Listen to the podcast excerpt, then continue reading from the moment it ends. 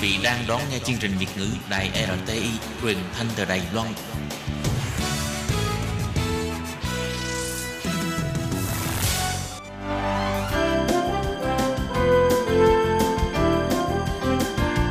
Xin mời quý vị và các bạn đến với chuyên mục Nhìn ra thế giới.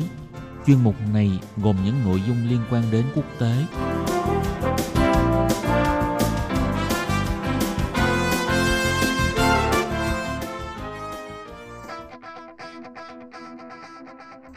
Tường Vi xin chào quý vị và các bạn.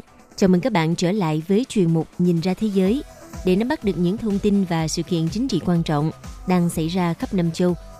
Các bạn thân mến, nội dung của chuyên mục ngày hôm nay bao gồm những thông tin như sau. Donald Trump và Tập Cận Bình có khả năng sẽ gặp nhau tại Việt Nam vào cuối tháng hai. Quyết định rút khỏi hiệp ước về vũ khí tầm trung I N F của chính quyền Tổng thống Donald Trump liệu có lợi cho Nga hay thiệt thòi cho NATO? Tác động của việc Anh rời khỏi Liên minh châu Âu đến nền kinh tế Đông Âu và các nước Pre-Baltic. Cuối cùng là nợ công của Mỹ gấp mười lần nợ công của Pháp, Đức, Ý và nước Anh cộng lại. Sau đây xin mời các bạn cùng theo dõi nội dung chi tiết.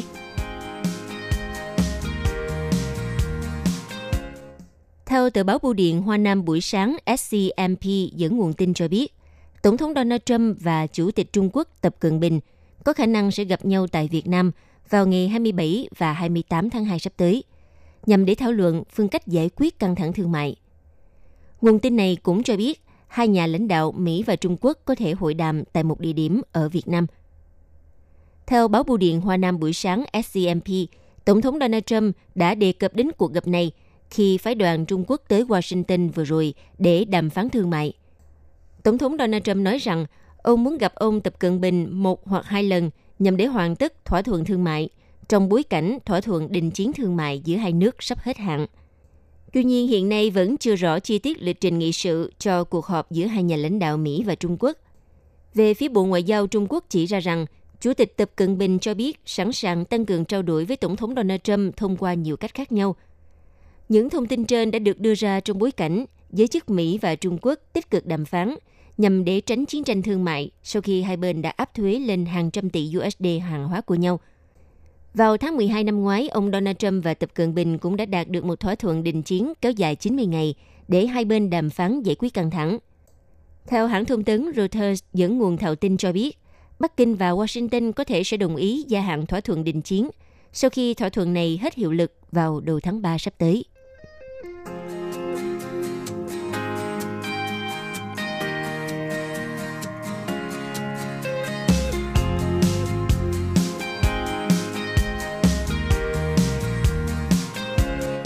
Trước quyết định rút khỏi hiệp ước về vũ khí tầm trung I N F của chính quyền Tổng thống Donald Trump, Chủ tịch Ủy ban Đối ngoại Hạ viện ngài Eliot Engel cùng Chủ tịch Ủy ban Quân sự Hạ viện Adam Smith đã đưa ra một đánh giá vô cùng tiêu cực đối với quyết định này.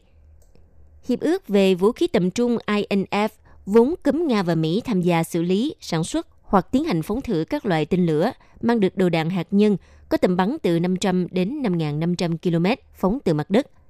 Hiệp ước này đã giúp xoa dịu cuộc chạy đua vũ trang hồi thời chiến tranh lạnh và giảm đáng kể nguy cơ chiến tranh hạt nhân tại châu Âu. Theo Chủ tịch Ủy ban Đối ngoại Hạ viện Eliot Engel cùng Chủ tịch Ủy ban Quân sự Hạ viện Adam Smith nhấn mạnh rằng Mỹ phải có phản ứng mạnh mẽ và hiệu quả trước tình trạng Nga vi phạm hiệp ước. Tuy nhiên, ông Donald Trump thay vì làm việc với đồng minh nhằm để xây dựng kế hoạch gây sức ép buộc Moscow tái tuân thủ, thì chính quyền Donald Trump lại thực hiện một động thái giải thoát đem lại lợi ích cho đối thủ này. Theo hai nghị sĩ cho biết, việc rút khỏi I N F không chỉ cho phép Nga tự do phát triển cũng như triển khai tên lửa tầm trung mang được đầu đạn hạt nhân, mà còn đem lại cái cớ để mà Moscow rũ bỏ trách nhiệm và đổ lỗi cho Washington khơi mào chạy đua vũ trang khi khiến hiệp ước này đổ vỡ. Vừa qua, Tổ chức Hiệp ước Bắc Đại Tây Dương NATO cũng đưa ra thông báo ủng hộ Mỹ quyết định rút khỏi I N F. Nhưng hai nghị sĩ cho rằng đây là một hành động che giấu, chia rẽ trong nội bộ khối và có nhiều khả năng sẽ ngày càng trầm trọng. Điều này sẽ chỉ hỗ trợ thêm cho các mục tiêu địa chính trị dài hạn của Nga mà thôi. Vừa rồi, theo hãng thông tấn Reuters, từng dẫn nguồn tin ngoại giao tiết lộ không ít phương án duy trì hiệp ước, trong khi vẫn đảm bảo giải quyết tình trạng vi phạm đã được đề xuất. và Tổng thống Donald Trump đáng lẽ có thể tránh khỏi việc rút khỏi i en ép bằng cách bắt tay với đồng minh NATO để gây sức ép về phía Moscow. Tuy nhiên, hai nghị sĩ Engel cùng nghị sĩ Smith cho biết, vài đồng minh báo với Ủy ban Đối ngoại và Ủy ban Quân vụ Hạ viện Mỹ rằng chính quyền Donald Trump ngăn không cho NATO đưa vấn đề i en ép ra thảo luận, đồng thời chỉ cung cấp thông tin sơ sài trong suốt quá trình rút khỏi hiệp ước. Theo hai nghị sĩ cho rằng, Tổng thống Mỹ Donald Trump đã vừa bỏ qua cơ hội tận dụng liên minh quân sự hùng mạnh nhất thế giới để gửi đi thông điệp mạnh mẽ đến nước Nga, và hậu quả là uy tín của Washington đối với đồng minh châu Âu đã suy giảm. Hai nghị sĩ cũng lưu ý những diễn biến mới đây cho thấy chính quyền Donald Trump có thể sẵn sàng từ bỏ các thỏa thuận kiểm soát hạt nhân khác, bao gồm Hiệp ước cắt giảm vũ khí tấn công chiến lược Mỹ-Nga, viết tắt New START, qua đó sẽ làm nổ ra cuộc chạy đua vũ khí hạt nhân không giới hạn. Theo ông Engel và Smith kêu gọi Quốc hội Mỹ không nên để cho chính quyền Donald Trump thực thi một chính sách nguy hiểm như vậy, mà thay vào đó cần phải ủng hộ nỗ lực ngoại giao một cách hiệu quả hơn.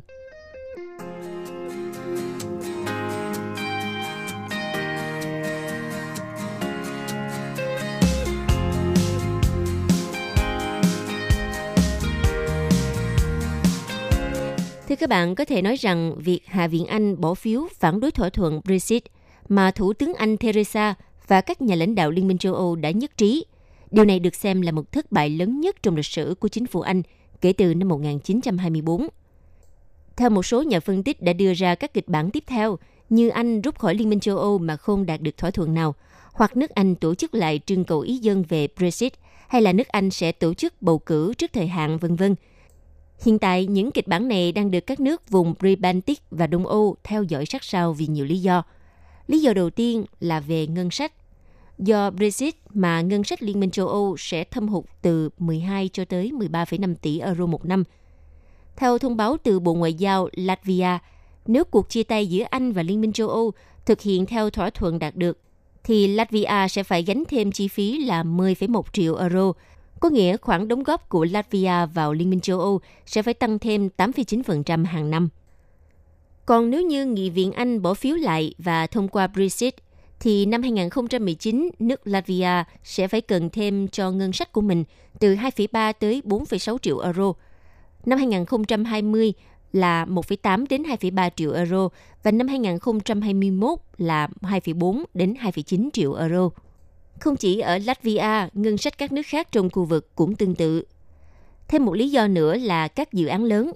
Hiện nay có hai dự án then chốt mà cả vùng Pre-Baltic đang cần đến nguồn tài chính từ các quỹ của Liên minh châu Âu.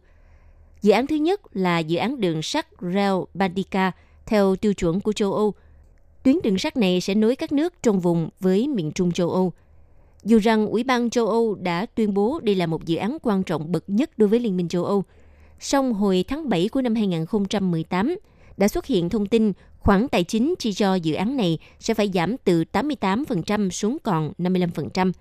Tuy vậy, cả ba nước Latvia, Estonia và Lithuania, họ đều không có khả năng độc lập để mà hoàn tất dự án nêu trên, cho nên có nguy cơ dự án này sẽ bị đóng băng hoặc có thể kéo dài trong thời gian rất lâu. Còn dự án thứ hai là vành đai năng lượng điện thống nhất giữa Belarus, Nga, Estonia, Latvia và Lithuania. Do được đầu tư trực tiếp từ các quỹ của Liên minh châu Âu, cho nên dự án này cũng đang đứng trước nguy cơ bị đổ vỡ. Bên cạnh đó, kế hoạch giảm trợ giá cho nông dân năm phần trăm cũng làm cho các nước Pre-Baltic vô cùng lo ngại, vì những nước này hiện đang tích cực vận động nâng mức trợ giá cho nông dân nước mình để bằng với Pháp và Đức. Ủy ban châu Âu cũng đề nghị giảm mười ba phần trăm trợ giá, là tương đương khoảng năm trăm tám mươi bốn triệu euro từ quỹ của Liên minh châu Âu. Đây là điều tác động trực tiếp tới mức sống của nông dân. Và nguyên nhân tiếp theo nữa đó là người lao động nhập cư. Theo số liệu chính thức, hiện tại Anh có khoảng hai trăm năm mươi nghìn người Lithuania và một trăm năm mươi nghìn người Latvia, đồng thời cũng có vài chục nghìn người Estonia, trên một triệu người Ba Lan đang sinh sống và làm việc. Chỉ trong năm hai nghìn không trăm mười lăm, đã có hai trăm bảy mươi nghìn công dân các nước Liên minh châu Âu chuyển sang sinh sống tại Anh, và cho đến nay thì vẫn chưa rõ quy chế của họ sau khi Anh rời khỏi Liên minh châu Âu. Như vậy, nếu cuộc chia tay giữa Anh và Liên minh châu Âu diễn ra theo kịch bản Brexit, thì những công dân đang là công dân Liên minh châu Âu đó sẽ trở thành công dân của các nước thứ ba mà không có quyền đặc biệt nào.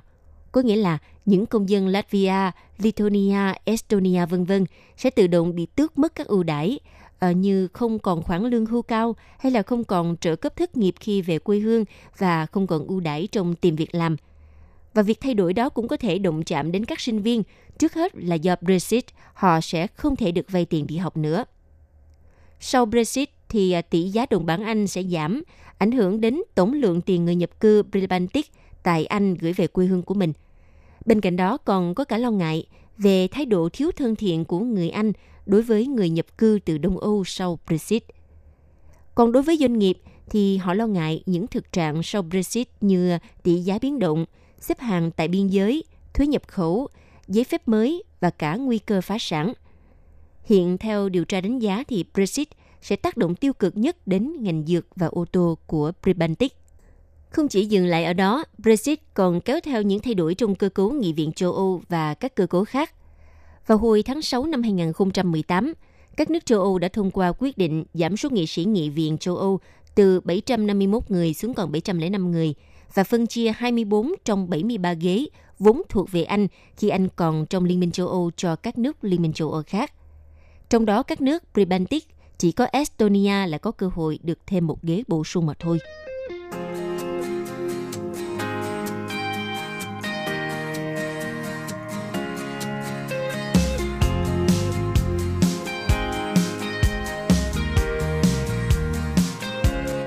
Hiện nay thì nợ chính phủ của các quốc gia trên thế giới đang tiếp tục tăng mạnh và đã lên tới mức tương đương tám mươi phần trăm tổng sản phẩm trong nước toàn cầu.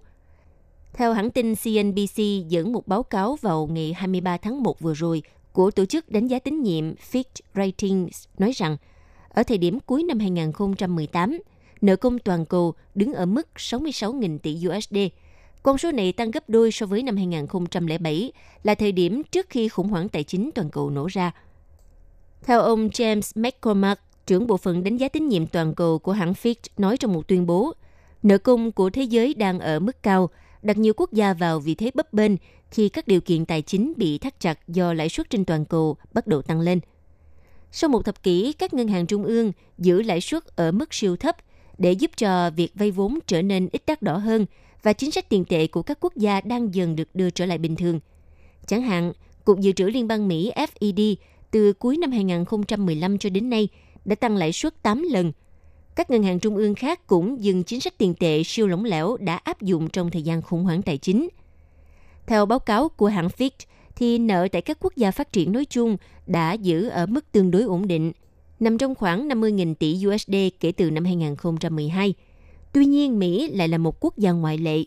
Số liệu từ Bộ Tài chính Mỹ cho thấy tổng nợ công của Mỹ đã tăng từ mức mười lăm phẩy hai nghìn tỷ đô la lên thành hai mươi mốt phẩy chín nghìn tỷ đô la, tương đương tăng bốn mươi tư phần trăm trong cùng một khoảng thời gian.